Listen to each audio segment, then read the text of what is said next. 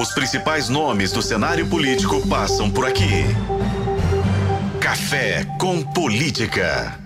Hoje, recebendo o vereador e primeiro secretário da Câmara Municipal de Belo Horizonte, Ciro Pereira do PTB. Como vai, vereador? Muito bom dia.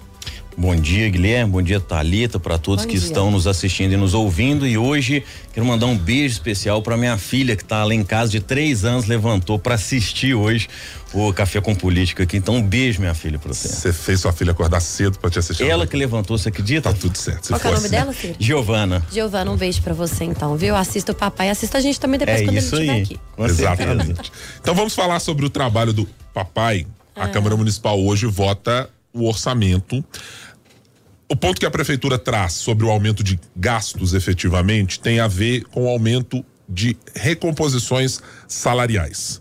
Mas os vereadores, olhando para o texto apresentado e para aquilo, identificam que é somente isso ou tem outros aumentos que foram colocados dentro do orçamento com os quais os vereadores concordam ou não concordam ou desconfiam, por exemplo, vereador.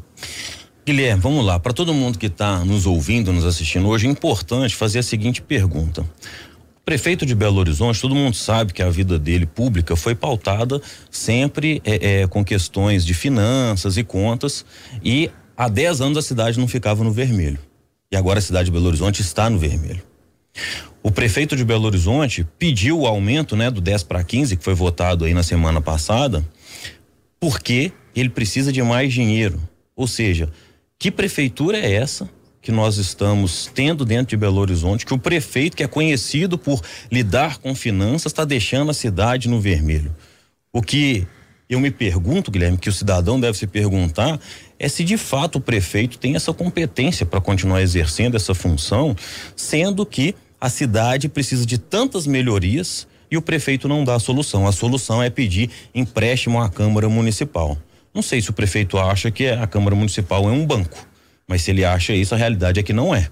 O que nós precisamos é de uma melhor gestão em Belo Horizonte. Então, é, é, por isso que nós vamos. A votação de hoje é tão importante.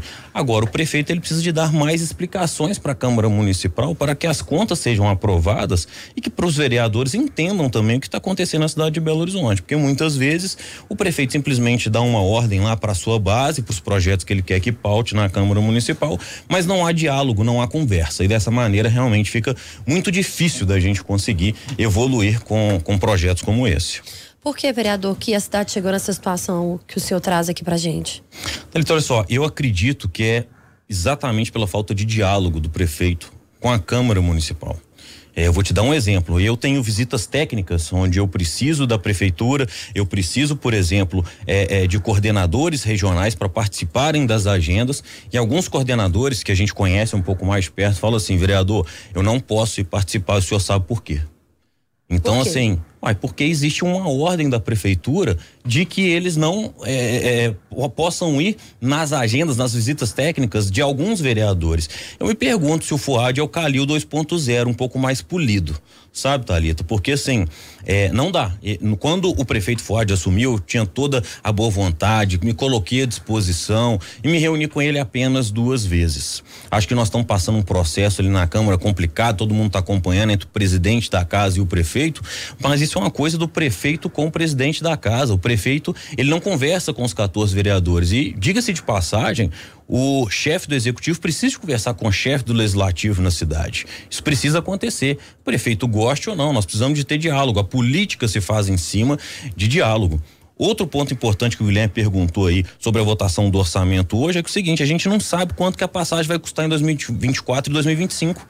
Será que a passagem vai chegar a 5,50? Será que a passagem vai aos seis reais de novo? Cadê o diálogo para a gente dar essas respostas para o povo que está nos ouvindo agora dentro do ônibus, que está nos assistindo, que pega ônibus todo dia?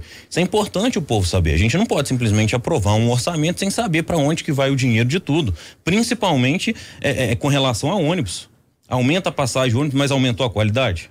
Aumentou o bom serviço prestado? Não teve uma mudança desde que o FUAD assumiu é, em relação ao transporte de Belo Horizonte, uma mudança significativa positiva para quem utiliza.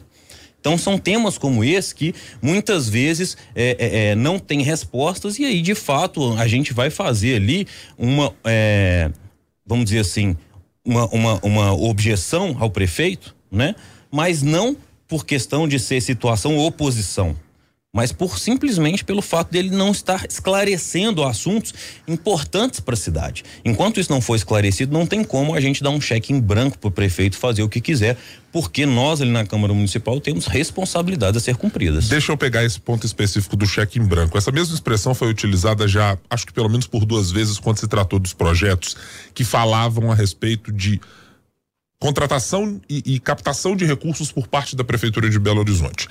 Se a prefeitura tem agido dessa maneira, eh, onde é que ou que os vereadores gostariam de ver apresentado? Que tipo de informação, objetivamente, Ciro, está faltando para que vocês, vereadores, analisem? Porque eh, parece uma briga sem fim. Os vereadores sempre vão dizer que tem um cheque eh, em branco a ser dado para a prefeitura, a prefeitura vai dizer que fez a explicação e o cidadão vai ficar olhando para o teto a ver navios sem recursos para as obras acontecerem. Repito, onde está faltando e que informação falta no que a prefeitura apresenta? Lembra, vamos lá. Essa questão do cheque em branco, acho que eu mesmo já vim aqui falar quando o Calil queria um empréstimo para Vilarinho. A gente não tinha quando que isso ia ser, é, começar a ser pago, quando as obras iriam começar, como que seria pago, ou seja, não tinham essas diretrizes. E aí, se me lembro bem, uma, uma época o ex-prefeito disse assim: ah, mas isso só depois que começa a obra que a gente sabe. Bom, na cabeça dele, né? Porque todo mundo que trabalha com isso sabe que não pode ser assim. Outra questão, por exemplo, do orçamento. Quanto que vai custar a passagem? O prefeito tinha que falar, a passagem vai custar tanto. Ele não é referência em finanças e contas, ele precisava de dar essa prestação de contas para a Câmara dos Vereadores para a gente saber quanto vai custar. Eu tive uma audiência pública, por exemplo, na Câmara Municipal, onde eu perguntei o secretário eh, de, de, de saúde ali com relação ao recurso para o piso da enfermagem que isso foi aprovado na Câmara. Eu falei, olha, como é que a prefeitura está provisionando isso? Ele falou, não, para 2023 nós temos o recurso. Eu falei, para 2024, 2025 e assim sucessivamente. Ele falou assim, não, isso aí é uma questão do prefeito Fuad articular com o, o, o, o governo nacional. Ou seja, nós aprovamos um projeto em que o prefeito dizia que tinha o um recurso, mas tinha só para esse ano. Ano que vem é levantar o dedo pro céu e pedir a Deus para que o governo federal mande um recurso. E se não tiver recurso, vai tirar de onde? São essas as perguntas que a gente faz que o Poder Executivo ele não está dando as respostas. E se não está sendo claro, como é que a gente vai aprovar um orçamento da cidade de Belo Horizonte, por exemplo? E diga-se de passagem, saiu inclusive no jornal o Tempo hoje, de que é, é, é Betim está como a capital, a capital econômica, assim, está mais economicamente preparado do que Belo Horizonte. Olha para você ver. Ou seja, Belo Horizonte não só está perdendo o posto principal econômico, como também está perdendo o posto principal de moradias. No novo censo que saiu, as pessoas foram embora de Belo Horizonte. Ou seja, Belo Horizonte está deixando de ser atrativa.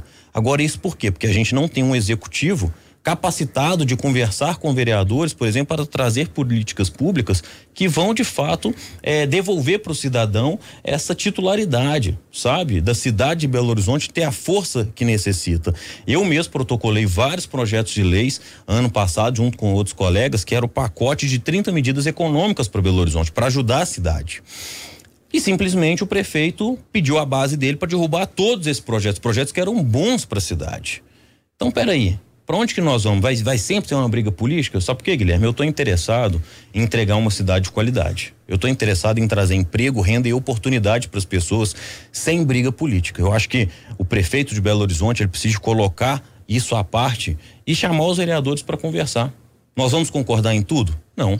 Mas nós podemos concordar em muitas coisas para que o cidadão de Belo Horizonte ganhe. Acho que esse é o ponto, é o ponto focal que nós precisamos trabalhar dentro de Belo Horizonte. Vereador, em que momento a prefeitura e a Câmara perderam o controle dessa briga política? Thalita, olha só, eu acho que é, quando o prefeito ele decidiu não mais conversar com alguns vereadores da Câmara Municipal. Quando começou essa briga com o presidente da Câmara Municipal, o prefeito ele se afastou de qualquer diálogo que pudesse ter com os outros vereadores. Então, a partir do momento que o chefe do executivo ele não quer conversa com outros vereadores, fica um clima muito ruim. Então, na minha percepção, foi a partir do momento que houve essa briga, o prefeito se afastou de conversar ali com os 14 vereadores e simplesmente conversa ali com a base dele, a família Aro. Mas deixa eu lhe perguntar aí para usar a sua experiência própria. Com o grau de eh, ofensas, e eu vou usar algumas dessas palavras porque acho que elas cabem sim, que foram feitas do presidente da Câmara ao prefeito naquele momento, havia críticas muito duras, muito duras, com palavras, inclusive, acho que inadequadas pela postura de um presidente da Câmara, do vereador Gabriel Azevedo. Não é natural que isso acontecesse? Guilherme, de fato, o Gabriel errou. E ele sabe disso e ele publicamente já verbalizou isso. É, agora, ele reconheceu o erro e falou: olha, errei, pediu desculpas, vamos seguir em frente, vamos ver o que, que é bom para a cidade. Eu acho que aí cabe ao prefeito também, porque na política, se a gente for levar para o coração toda hora que alguém te xinga, você não vive. Todo mundo que está no meio público sabe disso, né? Então, é, errou, errou grave, falou coisas que não deveriam, mas passou, pediu desculpas, pediu perdão e é, prometeu uma rota de comportamento diferente do que ele vinha traçando. Então tá na hora do poder executivo, do FUAD, sentar e conversar com essas pessoas. Sabe por quê, Guilherme? Porque há algo mais em jogo do que é, o meu pessoal e o pessoal de outro vereador ou de outro é, ente público ali. É, é a população, é a vida das pessoas que está em jogo entendeu? População situação de rua, por exemplo, nós estamos lá com a CPI, o Braulio inclusive veio aqui para falar de tudo que está acontecendo, que diga-se de passagem, está chefiando muito bem essa comissão. E olha aí, quantas respostas a gente precisa da prefeitura e a prefeitura muitas vezes não dá essas respostas. A gente está precisando de convocar os secretários na Câmara Municipal, porque se dependendo do vereador que convidar, eles não vão. Então tá um ambiente muito ruim, mas nós temos que colocar essa parte. A cidade precisa de andar. As pessoas não podem esperar essas brigas políticas. Nós temos assuntos sérios para resolver da vida da população. Nós fomos eleitos para isso, para cuidar do povo. O quanto o secretário de governo Castelar Guimarães Neto atuou para melhorar ou em nada atuou nessa relação entre prefeitura e o poder executivo? E é a, a Câmara Municipal. A Câmara Municipal. Guilherme, olha só, é, o, o, secretário de governo, eu, a quem tenho muito apreço por ele, mas eu acho que assim, não sei se por um pedido do prefeito, mas não houve muito assim essa construção de pontes sabe?